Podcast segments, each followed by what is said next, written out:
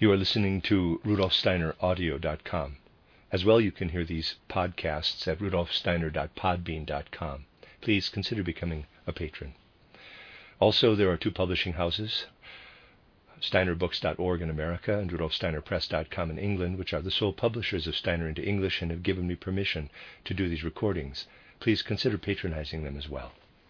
This is a reading of Collected Works, Volume 317 by Rudolf Steiner, entitled Education for Special Needs, the Curative Education Course, 12 lectures translated by Anna Meuss. This is Lecture 3, given in Dornach on the 27th of June, 1924. Well, now, my friends, we have talked about the relationships between etheric, physical, and astral body and the I organization as they may be seen in what is called an, in quotes, abnormal child. Yesterday I spoke of the strange way in which the ether body may be abnormal in its configuration because it does not properly fit into the general system of thoughts in the cosmic ether. And we tried on the basis of this to show that the outcome of this may present irregularities in all kinds of directions. If you are able to grasp this, you will perhaps also be able to, in the course of these lectures, to gain a particular conviction, and this is the following. Approaching our educational measures in a general mood of soul, we will need to find a method for treating every child as an individual case. But there is something we must know and the essential part of it is that in the whole of modern psychiatry, one cannot really know anything about mental diseases, as they are called, when it comes to method. If you know these things, you will arrive at the method for treatment in the given case. So it is much less important to be given measures for this or that. What is really important is that you understand on principle that in this field too we develop a sound pathology, a sound diagnosis, which will of its own accord lead to the right treatment. With many of the so called mental diseases, the situation is that for reasons which you may also come to see in the course of these lectures, one can no longer cure them, or at least do so only under extremely difficult conditions even if one were able to take account of the spiritual scientific aspects. We would need a clinic for these people with mental diseases where adults might be cured, even if this is extraordinarily difficult. I'm referring to sick people of a particular kind, especially to cases that are important to us when it comes to childhood years. On the other hand, you will see that the right educational treatment given in childhood can definitely help.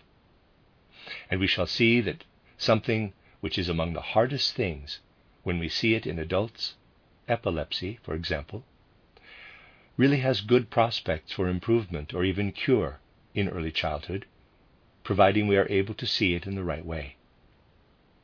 One will then arrive at measures, certainly in individual cases, providing one knows the principle of transition from the underlying problem to what we need to do. But we must know the underlying cause. You see, people cannot know this on the basis of present day psychiatry, and that is because people have no idea today that there is such a thing as a specific I, capital, organization, or a specific astral body. Even the ether body is still denied existence by many today. I won't insist on names, but when certain people speak of certain concepts from theory, as Driesch does, they do not perceive the ether body because they are afraid of it. But in modern science, people are at least coming to perceive the organic etheric by starting out from the physical. The important thing, which one cannot know unless one has knowledge of astral body and I organization, is this to begin with, take the connection between physical body and etheric body. This is maintained throughout life, from conception and embryonic development to death, for it persists through all states of sleep. On the other hand, their connection with the astral body and the I organization is interrupted every time we sleep. the way in which the I organization and the astral body behave in the physical body and ether body in the waking state has to be seen in the right way if you altogether want to have a real idea concerning people who are said to be mentally ill.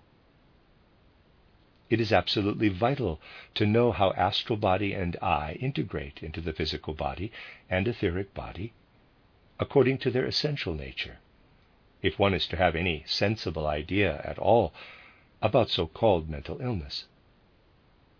You see, even anthroposophists commonly think, not from following anthroposophy, which is very precise in its formulations, but from old thinking habits, that when a person wakes up the astral body and the I organization move into the physical and etheric body, combining with them the way hydrogen and oxygen combine. That is not how it is. If you look at this clairvoyantly, it is like this. See plate 4. If this is the physical body, and this the etheric body, the astral body does indeed enter, and the I organization does also enter. All of it comes in, and you see this transition. But this transition, which consists in the astral body and the I organization taking hold of the physical and ether body, is not all. And this, I'd say, is where a fact in human life comes in that is extraordinarily important. Let us start with the I organization. The I organization not only takes hold of the etheric and the physical body when it returns as we wake up, but takes hold of the outside world, the forces of the outside world in the human body. What does this mean? Well, consider that we have gravity, which acts like this. See plate 4. We are standing upright when we awake, within the direction taken by gravity. Simply think of gravity as being a force which is active there, that is, in the direction of the forces of weight. There are two ways of looking at this, and we must be really clear about this. One might be that the I will leave the etheric body aside for the moment, takes hold of the physical body, and the physical body then obeys gravity. You know, we enter into gravity when we walk, having to find equilibrium and so on. That would be one way of looking at it. We take hold of the physical body with the I as we wake up. The physical body is heavy and subject to the weight of the earth, and we are now subject to the earth's weight with our physical body, which gives us an indirect relationship to the physical force of gravity. This is one possibility. It is just as if I had an indirect connection with gravity due to the weight of the book which I pick up. So, this is one way of looking at it. It is wrong, incorrect. The other way is this the I slips into the physical body, takes hold of the physical body, but enters so far that it makes the physical body non heavy the physical body loses its gravity as the I slips in. As far as I am aware, therefore, gravity has been overcome for my I organization when I am awake and upright. And this also comes to physical expression in the warmth organism. There is no possible way of entering into an indirect relationship to gravity. The I enters into direct relationship, makes itself as I part of gravity, which means it eliminates the physical body. This is what it is all about. You are all the time entering into the real gravity of the earth with your I organization as you walk, not in any roundabout way via the physical body. You enter into direct relationship to the telluric principle. It is the same with the ether body. This too is within a system of forces. Let us take one of these forces.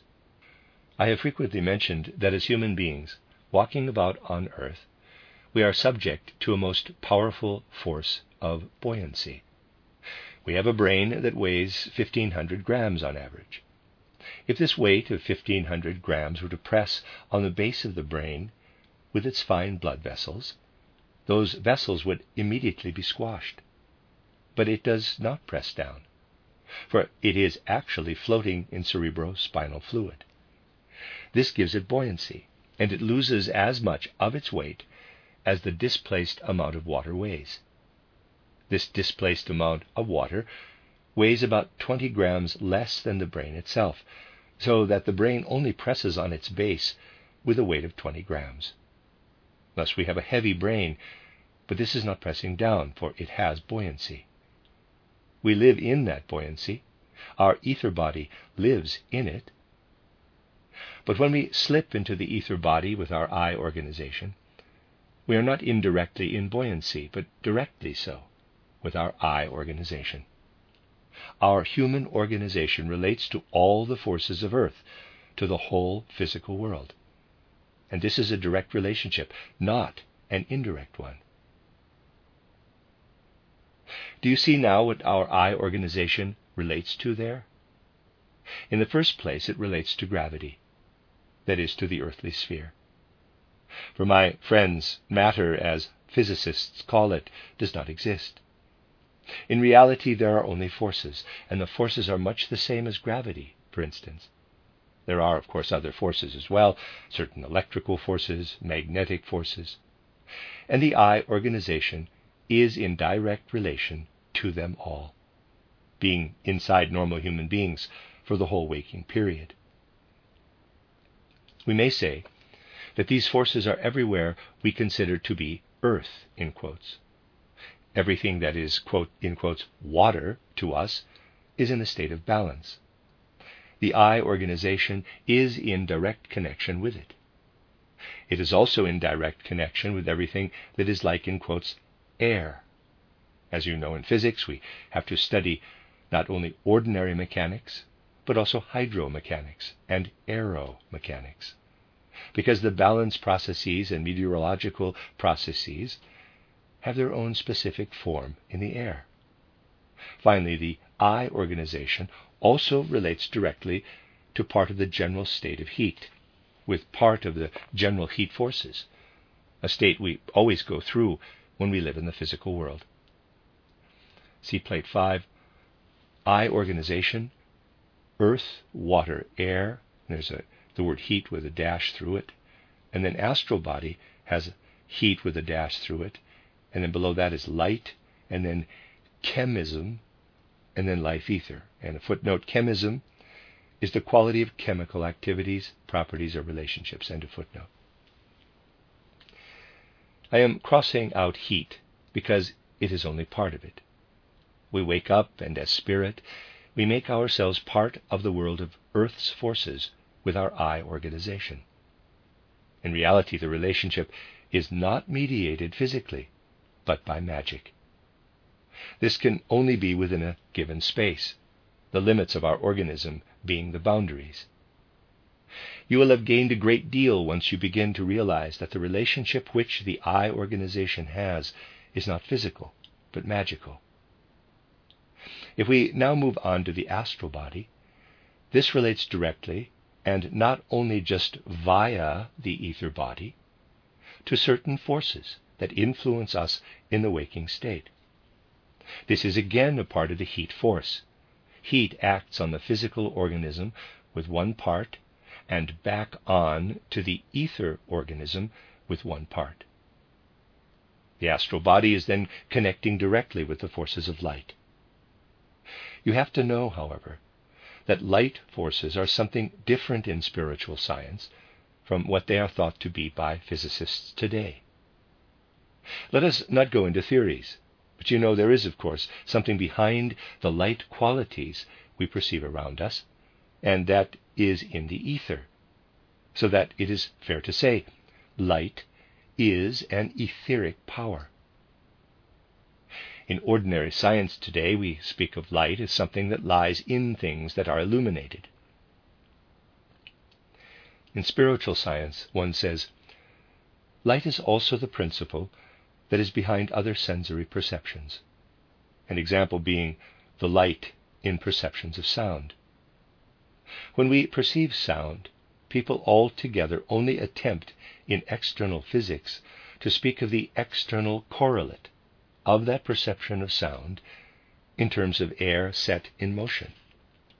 Air set in motion is merely the medium for the actual sound element. The real sound element is something etheric. And the vibration in the air is merely the effect of this etheric vibration. Light also lives in the perception of smells.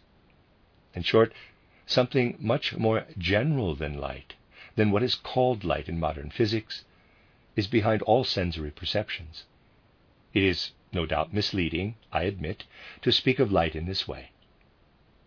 For essentially, this is how people would speak of light in the old spiritual science up to the 12th, 13th centuries. Then it was no longer understood, and people tried to use different terms, though they are even less comprehensible. This is why the books on alchemy written after the 12th century are so incomprehensible. What matters to you is that it is this which we call light. It is with this light that the astral body connects with everything that gives rise to sensory perceptions on earth, not in the roundabout way via the ether body, but directly. That is particularly interesting. Outside light lives in the ether, but we also have etheric principles in us. The light acts on the ether body. But we do not only relate to the light that is in us, but leaving it aside, integrate ourselves in the light that is flowing outside. It is the same with the chemism outside, which is active throughout the world. We integrate ourselves in it directly. And this is particularly important, for it means that in their waking hours, human beings are integrated in a kind of cosmic chemism. Only lifeless chemism is known in present day science, and at most a bit of organic chemism. There is no knowledge of the chemism that is general and cosmic. We integrate ourselves into this when we wake up. And we also integrate ourselves into the general life of the world, into the life ether. All of this directly. Everything I have been outlining for you must be achieved when human beings are gradually developing their second body from the first, as I have described it, and also their third body. All this must be achieved by human beings entering fully into themselves, penetrating their own essential nature, into the earthly and cosmic forces that are active in them. They must be able to take hold of the world actively. At present, there clearly is just one thing in just one field in modern science, where physicists are in actual fact proceeding in the way one would wish to see in many fields, and that is in the organization of the eye, EYE.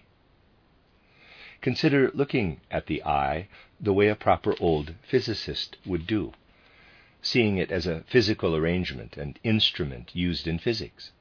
One draws the same figures in the eye, if one wants to understand it, of light refraction by the lens, creating the objective image, and so on. Only it is quite impossible to move on to the way in which the psyche intervenes in the physical. But the whole of this is terribly interesting. Proceeding entirely as one does in physics, one then has this whole drawing before one, and there comes to a stop, wanting to get to the psychic aspect via the brain. Just take a look at the amusing philosophical head over heels tumbles, all these interesting, but in fact completely stupid theories of psychophysical parallelism or interaction. In reality, the I capital organization and the astral body come right up in the I, EYE, to the form we draw physically and take hold of the physical in the I, EYE. When it comes to the I, EYE, people are close to grasping the real situation because the peculiar segregation of the eye does force one to do so, with the eye almost on the outside and built in from outside during embryonic development. With the eye, one does so, but it actually applies for the whole human being. We should grasp the whole human being inwardly as physical, spirit physical, thus able to add the fleeting powers of light to the earthly forces. One would really have to recognize within the human organization something which truly exists there in the periphery, really coming from the surroundings, and is taken hold of by human beings in such a direct way, something which is constructed on the principles of physics. But what would be the situation with anomalous conditions? With an anomalous condition, something, some organ, it cannot be the whole organism, may be in a situation where it is not possible for the individual to make a direct connection with the outside world. An organ may block the way, as it were, so that because of this organ the individual cannot connect with the outside world. What must inevitably happen then? Take any organ, see plate 5, the right side, let us say the lung. The lung takes up such a position in the human organism that the individual cannot connect with the outside world when he wakes up. But assume that the individual is asleep, and in his sleep something happens in the lung, which organizes the lung in such a way that the individual, if he were to wake up, would go down into the lung but would not be able to get out into the outside world. With regard to the lung organization, his I, capital, and astral body would then need to push their way into the lung, but would not be able to get out again. The situation must be that the individual enters with his astral body, but is able to go out again into the world in all directions. The lung should merely be the transition. But now it does not provide that transition, but holds on to astral body and I, or rather would hold on to them when the individual would wake up. The problem is that he will definitely wake up under those circumstances, for because of the specific chemism, the lung is infiltrated with some substance or other in fine distribution. Some subtle form of matter that has a special affinity to the lung fills the organization, which has been blocked in this way. The lung is then irregular, and the individual therefore wakes up. But how? He wakes up but without gaining consciousness, because for that one has to come out. One comes to conscious awareness when one has come right through. You will wake up if you have merely entered. If you come all the way through, you gain conscious awareness. You get stuck in there and sleep. The healthy state of unconsciousness continues on into pathological unconsciousness, meaning that the individual does wake up, but does not come to conscious awareness. You see, we are in one direction exactly describing the condition of someone with epilepsy, doing so entirely from the inside. Epilepsy is exactly as I have described it, particularly in childhood. We therefore have to say, what is the actual situation with epilepsy? It is that an epileptic can enter into the physical and ether body with his I organization and his astral body. But, on the other hand, he does not come out into the physical world, but is held fast in there. Just consider what the situation is when the astral body goes in there, let us say into the lung, is held fast in there and cannot get out again. It is pressed against the surface of the lung. The astral body and the I organization are pushed there, held fast there. You see, it is because of this that in such a case you always get the I organization and the astral body held fast below the surface of the organs. To the outside world, this presents as a spasm or seizure. These are seizures. Every time you get a seizure, there is internal congestion on the surface of some organ. Congestion exists above all in parts of the brain, and we know how the parts of the brain relate to other parts, but may certainly mean that something is held back in the liver or lung with the congestion in the brain merely a projection, a weaker image. Every time you have a seizure, you note this congestion of the I organization and astral body within an organ. And it is only now that one has come to the true cause of the epileptic seizures, where we otherwise have nothing but a description. You cannot really get to know this condition unless you are able to move from physical and ether body to I and astral body. Otherwise, you have no substance in speaking of seizures, unless you know that astral body and I organization are horribly stuffed together there at the surface. They cannot get out, push out, and are held back. If you now consider what we have been discussing, you will say, of your own accord, What do I do now when the symptoms of epilepsy present in childhood? Loss of consciousness linked to seizures or phenomena that replace them, which we'll consider later. In the individual case, we must, as it were, experiment using our instincts. First, you find out if the disorders of consciousness are much related, as is certainly the case with some epileptics, to signs of ordinary dizziness. Signs of dizziness develop. You will find that a child is inclined that way. So, if the losses of consciousness are but brief, and the child shows noticeable signs of dizziness instead, you will realize where there is something wrong. It will be there. The I organization and the astral body do not relate directly to the powers of balance. You must then, first of all, establish if the situation with the child is that the I organization and the astral body do not enter into the right relationship to the powers of balance. You now make the child do physical exercises or eurythmy and as he does so, hand him objects, the familiar dumbbells, see plate 5, or the like. Give him balancing exercises to do, letting him do balancing exercises between second dentition and sexual maturity. At that time, the child will still have the possibility, if you give him two dumbbells of equal weight, they need to have been weighed on a chemist's balance, and make him do exercises with the dumbbells and eurythmic movements or other physical exercise mo- movements with the dumbbells. That will be one thing. You then put a dumbbell that is lighter than the other in his left hand. Make him do exercises again.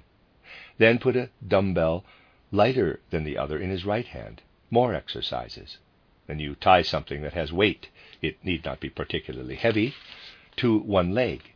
Make him walk with this so that he is aware of the force which is pulling on the left. He is not aware of the force when he walks in the ordinary way, but he has to enter into it with his I organization, and will then immediately notice if you attach something to him. You then tie the weight on the other leg, causing him to do the thing in a more spiritual way, make him sense it, think his way into the movements, into the extensor movement of the left arm, the extensor movement of the right arm, the extensor movement in both arms. You make him consciously aware of gravity, but make him raise one leg, leaving the other on the ground. In short, in cases where bouts of dizziness make you realize that he does not properly enter into earthly forces, you get him to make such movements where he has to learn to be in control of his balance. You will also manage to treat children with epilepsy and epileptoid conditions by making them adapt to the other forces. Well, I think you'll agree that it's all right up to this point. You will no doubt get results with some epileptics where you see, perhaps, that they, above all, have problems in the circulatory system, that the circulation of juices is really bringing about the phenomena. So, when you perceive that particular sensations of nausea are connected with the epileptic attacks, when they take the form of seizures, or also bouts of vertigo, you will know you are dealing with an inability to adapt to the watery element. It will be good in that case to make the child as much as possible aware of the watery element before it is taken up into the organism. You do this by preparing the meals so that the child is as sensible as possible of the food. Externally, we might get somewhere by teaching the child to swim. Learning to swim is very good for epileptics though we have to use good sense in considering what this is about.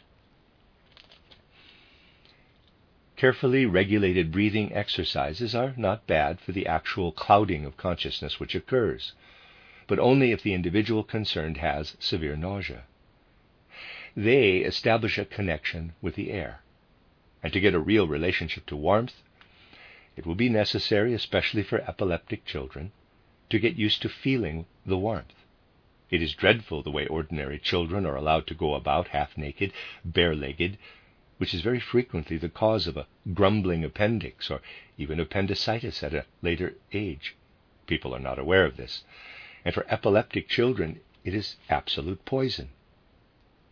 Epileptic children need to be dressed in such a way that they always have a slight tendency to perspire, that they are always just about to perspire, being dressed just a bit too warmly. That is actually therapeutic. All this horrible talking about hardening means that people are terribly hardened as children, with the result that when they have grown old, they won't even be able to cross a sunlit market square without going weak at the knees. You are not hardened if you cannot cross a sunlit market square without taking harm. You should see the gentlemen, the way they take off their top hats as they cross a sunlit market square, their knees threatening to give way all the time. Those are, as a rule, the results for life of being hardened in the modern way. We have been giving our attention mainly to things which in childhood still guide the I organization into the elements into which it must be guided. But this is also where the sphere begins, where the physician must come in directly in addition to the educational aspect. For with these things, if there are the symptoms and signs of epilepsy, we can only manage by using medicines, and we should not shy away from using medicines to manage the situation. As soon as the epileptic phenomena are tied in especially with the things they tie up with when it is mainly the astral body which is involved, that is, when the upper etheric elements prevent the astral body from getting through to the outside world, we must directly influence these elements within the human being. It is then a matter of truly finding the way, but above all of first establishing if the astral body is involved or not. And how do we perceive if the astral body is involved? Well, anyone who has often been observing children with epileptic or epileptoid dispositions will have noted two states that differ greatly from one another.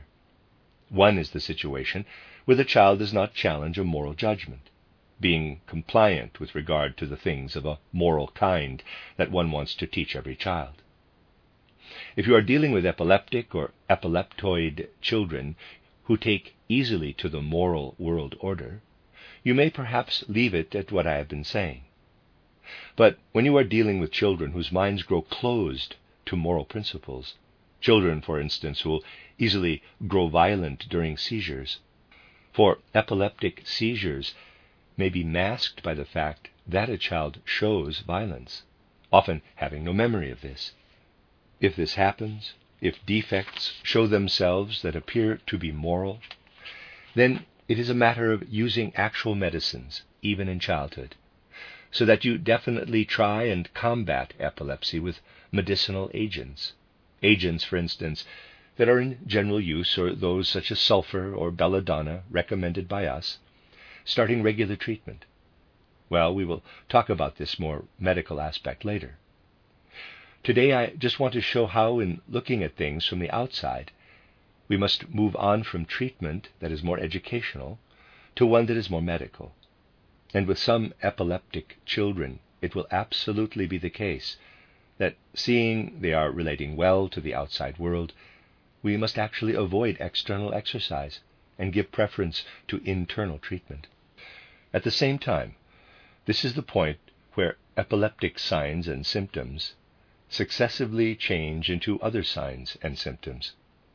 Yesterday I said that thoughts cannot really be wrong, and now I have all the time been talking about the way in which human beings make thoughts their own.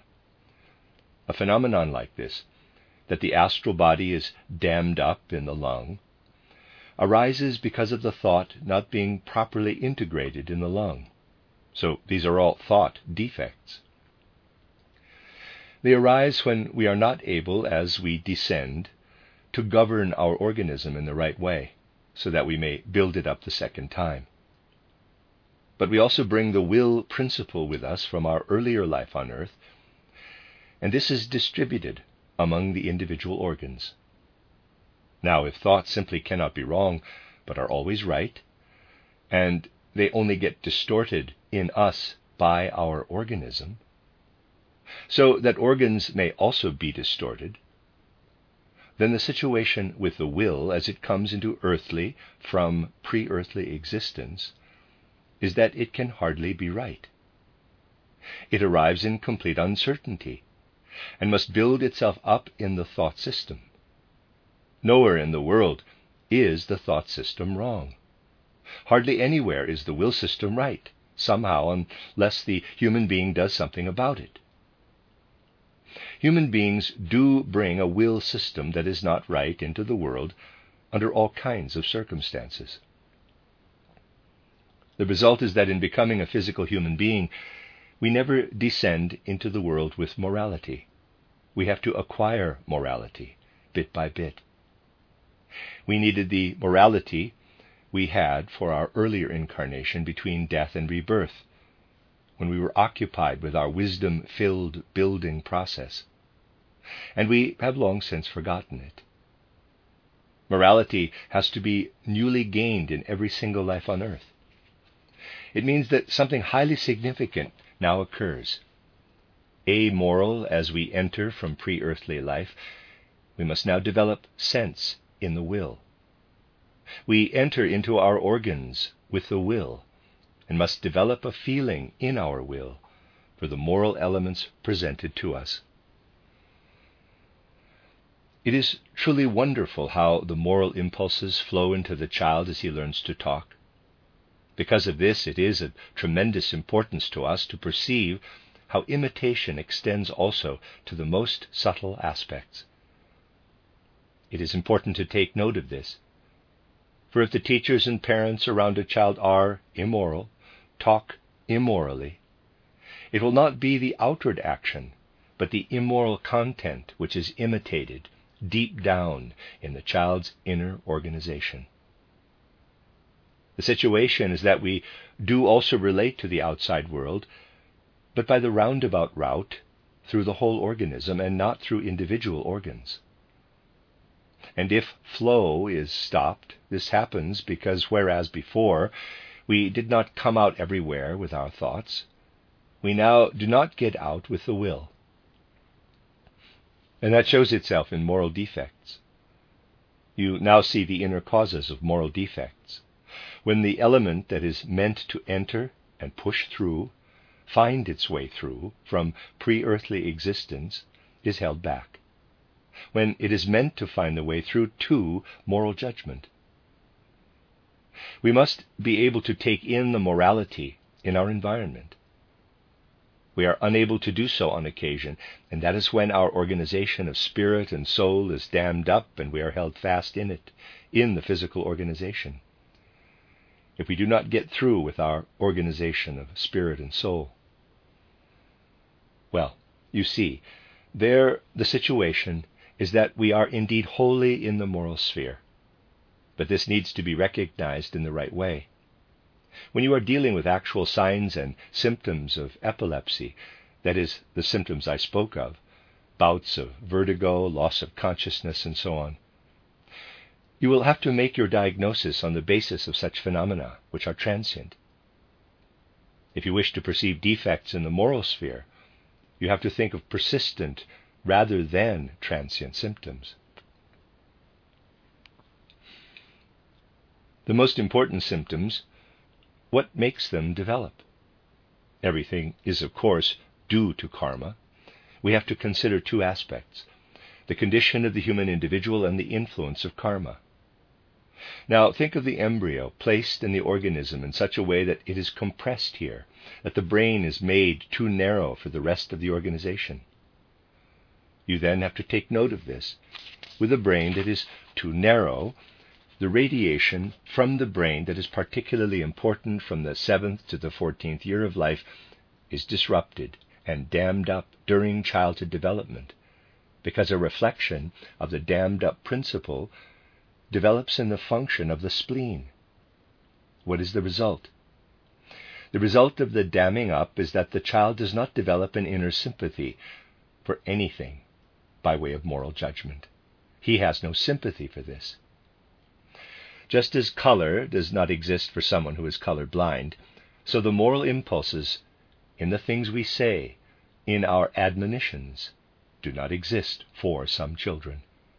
This makes the child morally blind. And it is then up to us to remove this moral blindness. Outward deformations can thus always be a marvelous symptom for us if we proceed with care. And you will always find a great many objections raised against the quacksalver use of any kind of phrenology.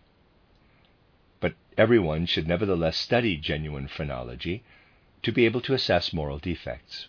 Readers aside, the word is quacksalver, spelled Q U A C K S A L V E R.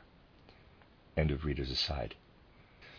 For it is certainly interesting to see that moral defects connected with karma are so powerful where immorality is karmic that they will, without fail, show up as deformation in the physical organism.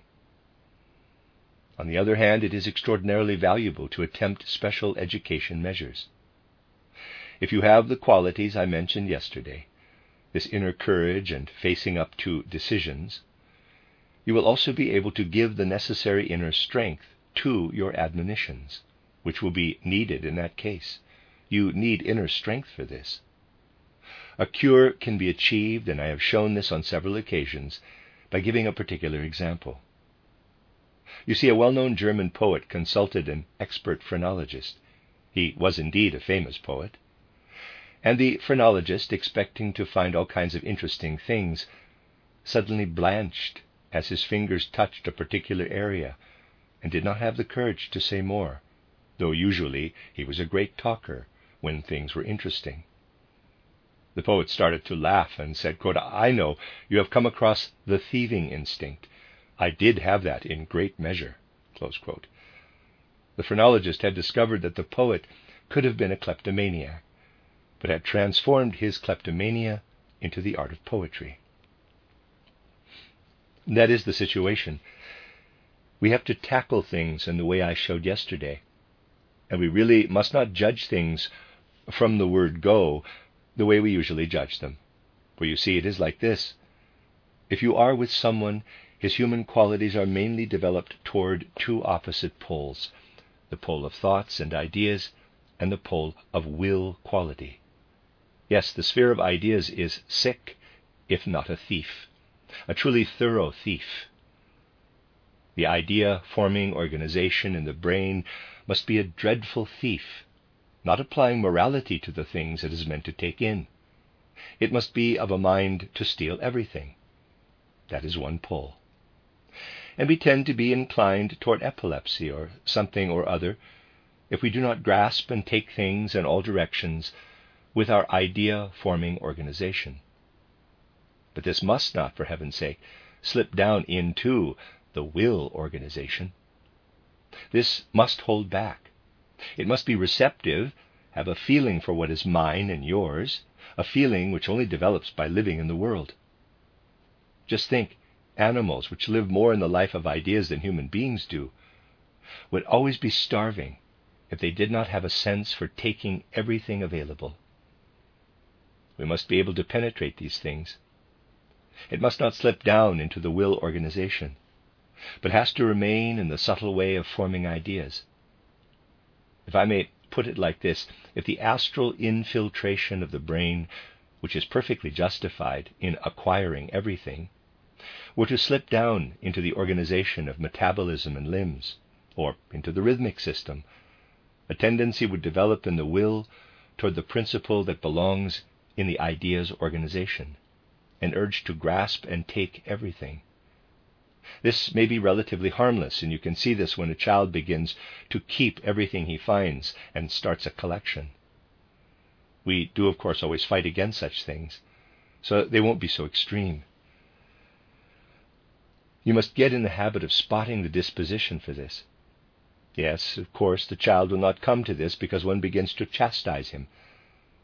But you must watch carefully if the child has this inclination, somehow to put things aside for himself, putting them together. And you need to be sentient as to where it begins to be pathological. It begins to be pathological when it goes beyond a certain limit.